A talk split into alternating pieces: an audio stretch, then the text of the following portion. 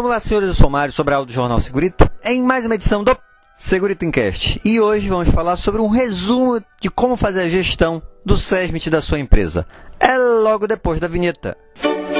Segurito, segurito, segurito, segurito, segurito, segurito, segurito, segurito.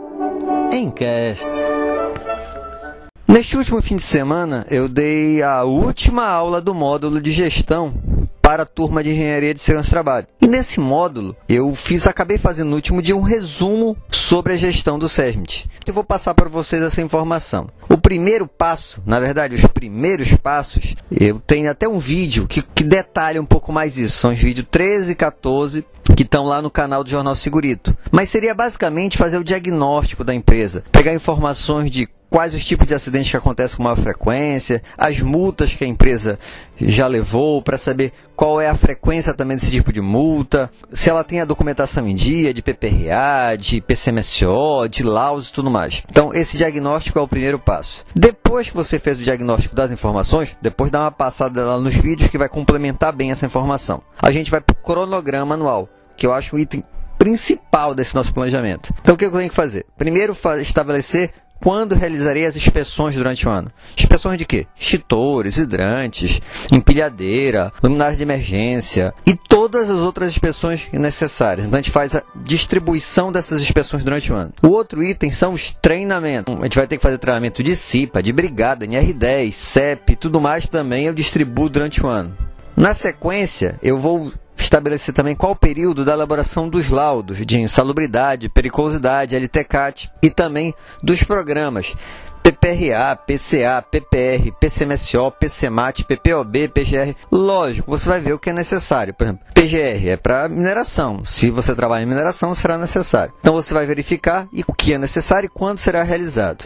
Além disso, os simulados que você tem que fazer durante o ano. Simulado de primeiro socorro, simulado de desocupação da empresa, simulado de princípio de incêndio, de derramamento e vazamento. Então você faz toda essa distribuição. Percebe que só isso aqui vai ser um monte de ação que você vai ter que realizar durante o ano. E é para isso que a gente está fazendo essa programação mês a mês, distribuindo ao longo do ano. Depois que eu fiz esse cronograma, o que, que eu vou estabelecer então? Eu vou levantar os custos que eu vou ter. Porque se eu tenho várias ações para serem realizadas, eu vou ter um custo para realizar essas ações. E eu também tenho que mostrar para o patrão o quanto ele está perdendo por não investir em segurança do trabalho. Esse é um item que tem vários itens, como FAP, como FGTS, que a empresa continua pagando após o afastamento do trabalhador. Tem a questão dos 15 primeiros dias, vai para o INSS, mas esses 15 primeiros dias a empresa está pagando, mas o trabalhador não está trabalhando. Então tem vários itens. Eu recomendo a aquisição uma propaganda aqui, um jabá, do meu segundo livro, Segurança do Trabalho, Organizando o Setor, volume 2. E nesse livro eu detalho justamente a parte de custos. No primeiro capítulo eu falo sobre isso. Tá. Então levantamos os custos para chegar lá com o patrão, mostrar para ele, olha, patrão, temos que comprar isso, isso, isso, e estamos perdendo isso, isso, isso. Ok. Na sequência, os indicadores. A gente precisa verificar se as nossas ações estão funcionando ou não. Então, taxa de frequência, taxa de gravidade de acidente, a questão do absenteísmo, como nós estamos de faltas, e o quanto a segurança do trabalho está gerando impacto nessas faltas. Questão também dessas faltas, quantas são de código 91, ou seja, de auxílio doença acidentário, que a responsabilidade do acidente ou da doença é da empresa, então tem que estabelecer vários indicadores. Além de todos esses itens, depois eu vou para as NRs. Aí eu vou NR por NR verificando o que é necessário ajustar. Por exemplo, eu tenho NR10, eu tenho NR12, eu tenho NR23. Então, parte elétrica, né? parte de máquina, sistema de combate a incêndio, a parte de ergonomia, NR17. Eu tenho a gestão dos EPIs, que é bem importante. E além de tudo isso, que a gente está vendo aqui, a gente vê os riscos